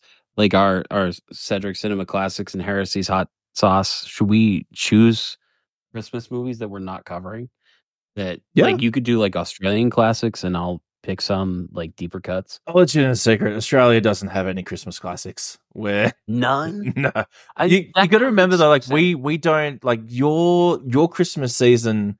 Um, everything like is stereotypically around snow and eggnog and like shit like this. It's fucking summer for us. Like we're we're in thongs and board shorts. Like fucking there'll be budgie and that's sandals, guys. Thongs as in flip flops. And budgie. Heresy's in a thong, I don't know. Like Well, it gets uh, it gets that hot sometimes. Uh, Yeah. but like we had, it's like very very different cultures just from climate. Like you guys are probably like outside making fucking snowmen and like putting a carrot where its dick should be and giggling like motherfuckers. Where we're playing cricket and trying not to get sun cancer. Like that's massive, massive difference there. Oh man. But don't worry. In a few years we'll catch up to you. There'll be no snow. There'll be no snow. Oh, I feel sorry for Ellis. Oh man, this was so much fun. That was a good one. I liked it. That was a good one. Yeah. And uh, we we came in after editing. This should be around the two hour mark, so we're still actually under the runtime. Surprise. Well, that's because it was a long movie. Two hours and twelve minutes. Are we still recording? Yeah. We didn't actually sign off. Okay. Shit. You can tell this is a professional show. and I'm leaving this in here because this is this is what we wanted the podcast to be to start with. It's two dickheads that just actually love cinema. Like we just we enjoy the shit out of movies, and these are our actual honest opinions and takes. This is like we're not sponsored yet. We haven't been paid yet. Um, But it's- but it's it legitimately is just two friends talking about movies. Um, and this is Yeah. this is just us. This is what we liked this is about our tenth episode, right? Tenth episode. We're in double digits, baby. We didn't even talk about holy shit, congrats to us. I'm about to pop the champagne. I don't have champagne. I'm about to pop a Capri Sun. I'm a Papa Pepsi. You lying motherfucker. I see you drinking Coke. Yeah. There's a branding issue. I was going for Pepsi sponsorships. and I think uh I think I'll do it. Where will we find you, CJ? On most socials is Bunnie Defender. That's B U N N I E Defender. Uh, the only thing I'm not on is like Google Plus. Is that still a thing? If not, let's bring it back. Let's all make Google Plus accounts. Is that a thing? What's a Google Plus? Uh, Google Plus was like Google's answer to Facebook. Uh, where can we find you, Heresy? Uh, don't even bother. I'm just fucking. I don't care anymore.